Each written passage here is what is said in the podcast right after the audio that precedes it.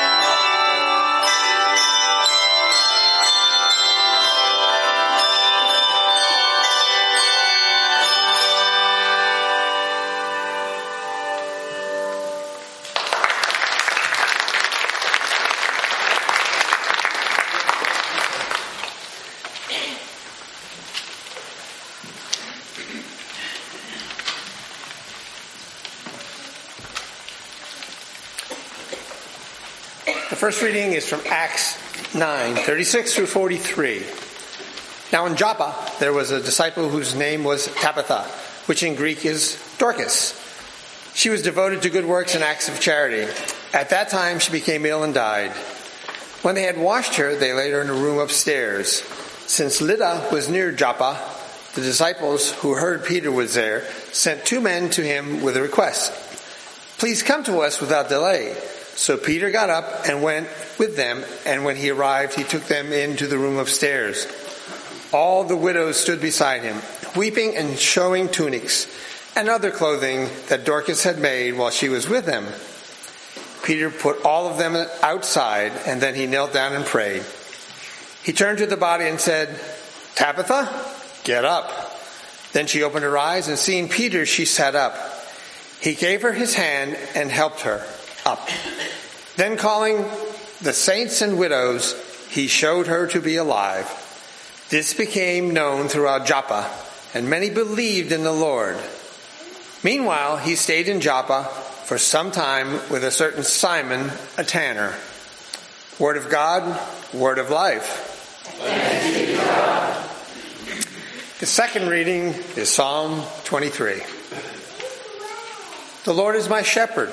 I shall not be in want. The Lord makes me lie down in green pastures and leads me beside the still waters. You restore my soul, O Lord, and guide me along right pathways for your name's sake. Though I walk through the valley of the shadow of death, I shall fear no evil, for you are with me. Your rod and your staff they comfort me You prepare a table before me in the presence of my enemies. You anoint my head with oil, and my cup is running over.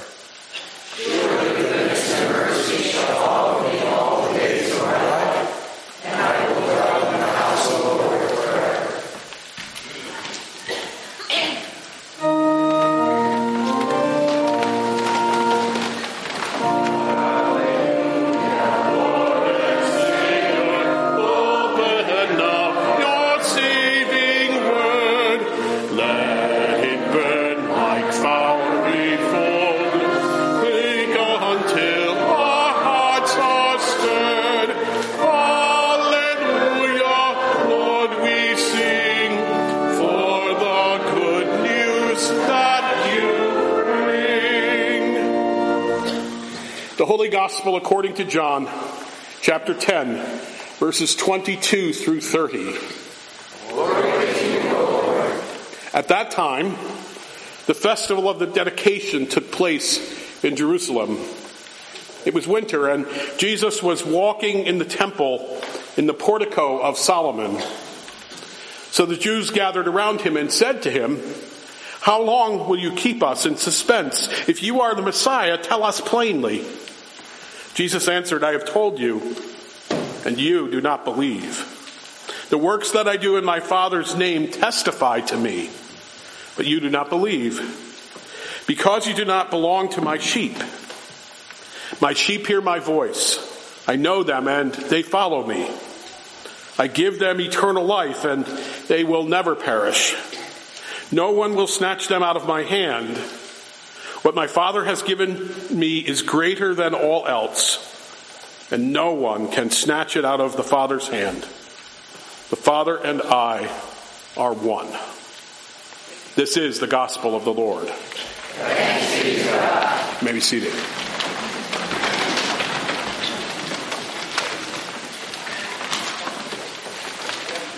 In the gospel lesson this morning, Jesus reminds us, reminds his disciples, and all of us today, that we are the sheep and Jesus is the shepherd.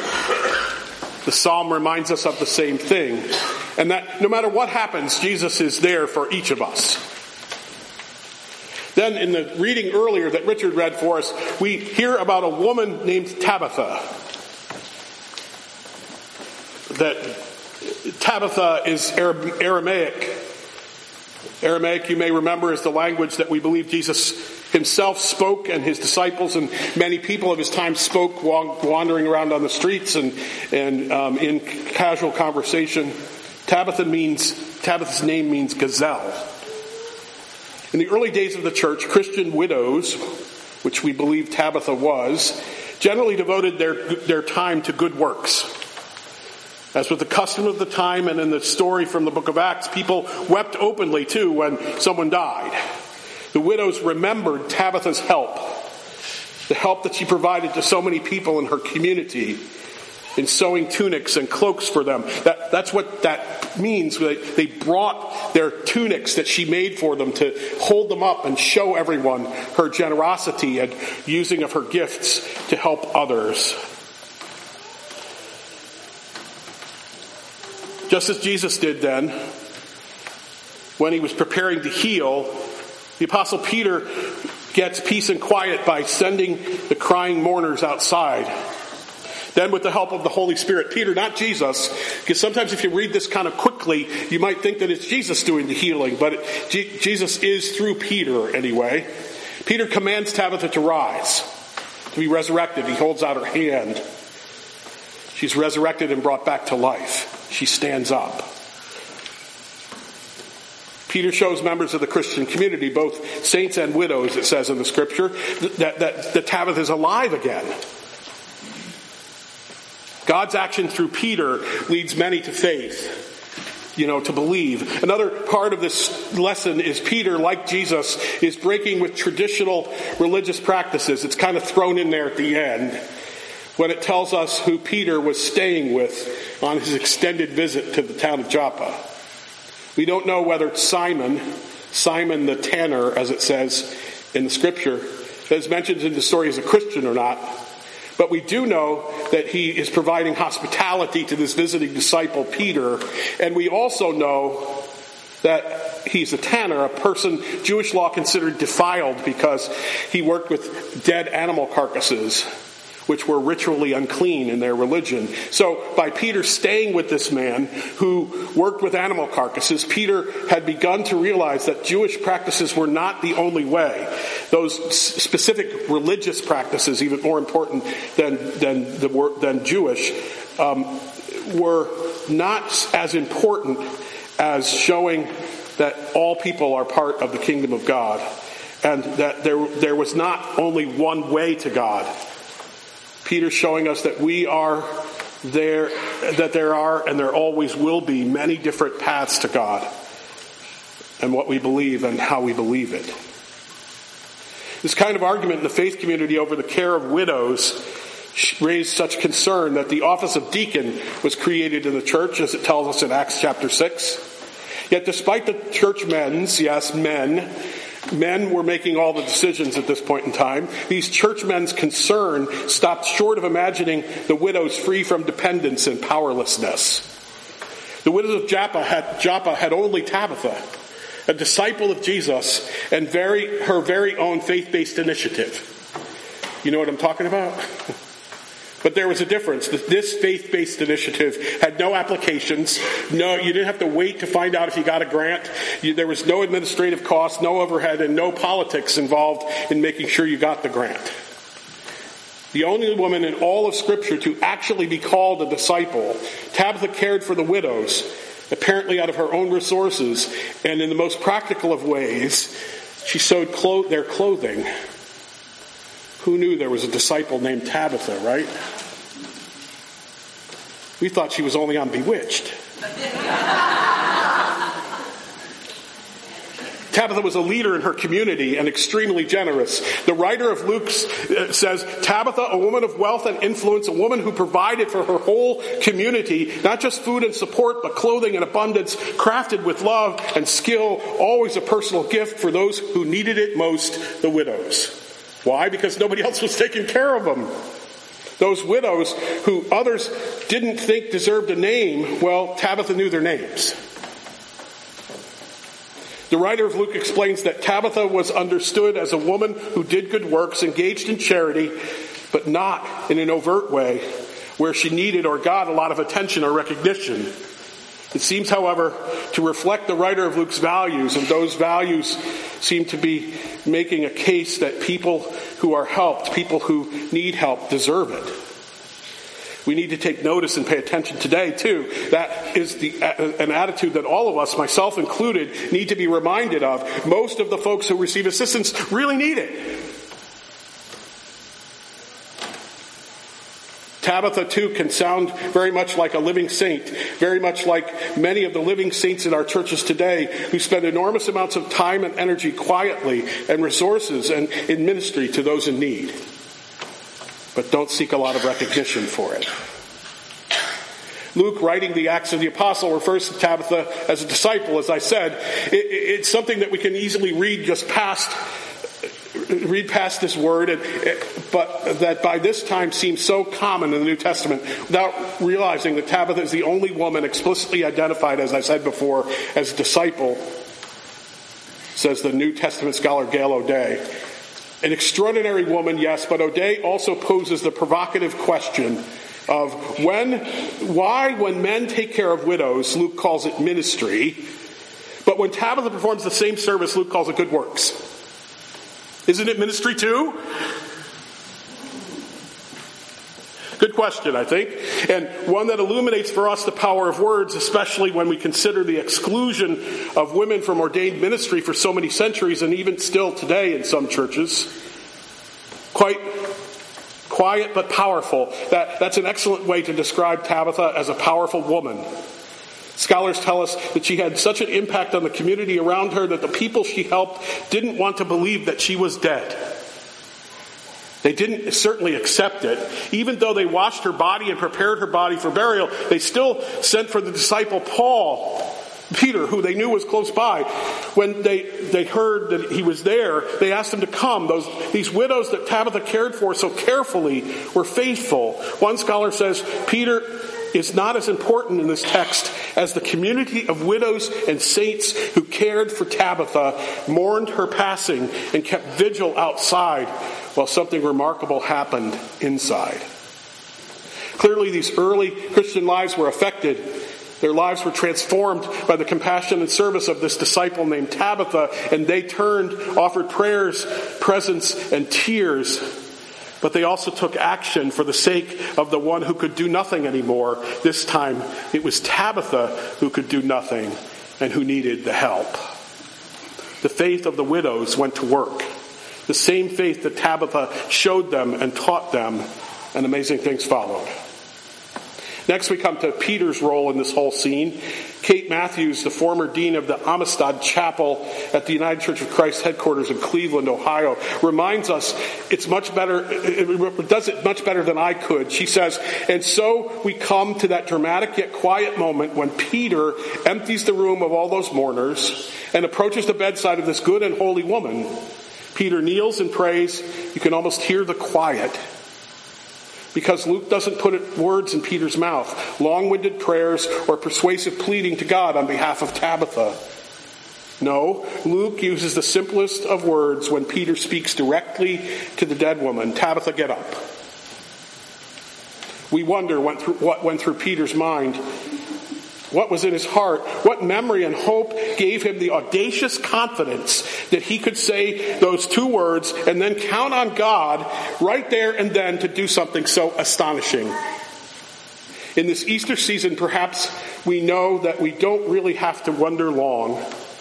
And Peter's confidence is testimony to the power of God in his life, the things he has seen and experienced, and the effect of all it has had in his life it also speaks of the power of the resurrection in the life of the church and in our lives today. End quote.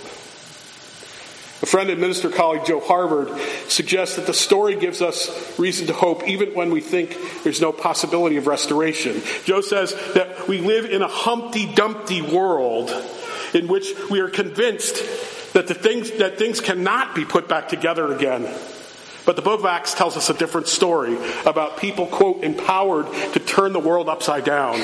That's Acts 17, verse 6. In other words, the world is not as it should be, and God is at work, often through us, putting it right again. In this story in Acts, Peter is like Jesus. Jesus is like Elijah and like Elisha. And all three of them are like God. They, they raise the dead to new life. Whatever history may lie behind the story in Acts, it certainly implies a claim to continuity. The language and detail of the Old Testament stories have helped shape the account here. Luke is probably drawing on an older tradition. Was Tabitha a significant and foundational leader in Joppa? Probably. Was she a disciple of Jesus, a female disciple? Absolutely. Was there such a raising from the dead? Many remarkable things happened. This may have been one of them. What is important about this story for me is that we are not alone, ever. God is with us. God is with us in good times and in bad times and everything in between. The good news is about bringing life, especially new life, like this beautiful child Logan, who we will baptize in a few minutes. This new life gives us great hope in the midst of all the mess in the world that we seem to find everywhere, it seems. You know, love where there's hate, healing where there is brokenness. The great miracle today is that when, when we can see people stand on their feet, communities make their way out of the traps of poverty, enemies moving toward reconciliation and peace, unjustified wars end, and despairing people find meaning again.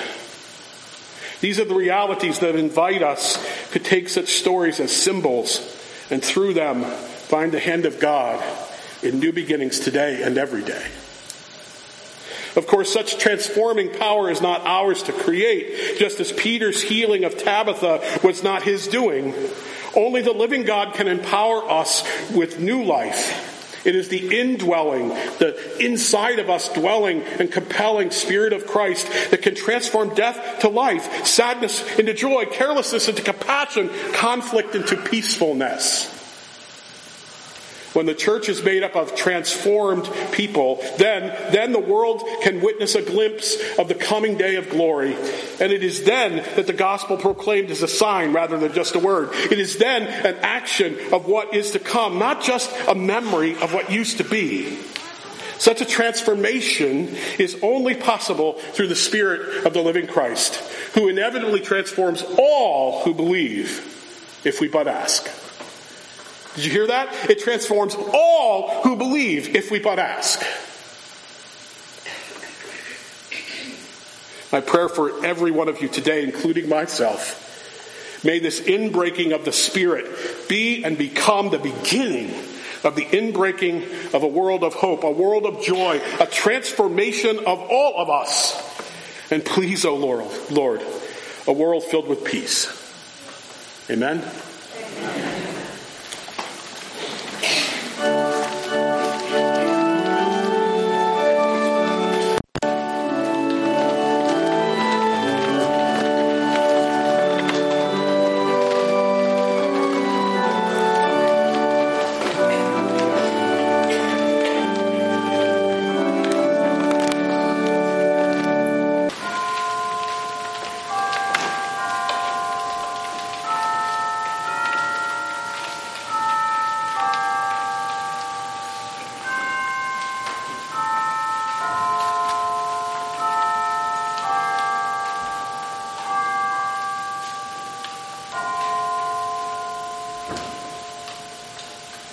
Hallelujah. Go in peace. Share the good news. Thanks be to God. Hallelujah.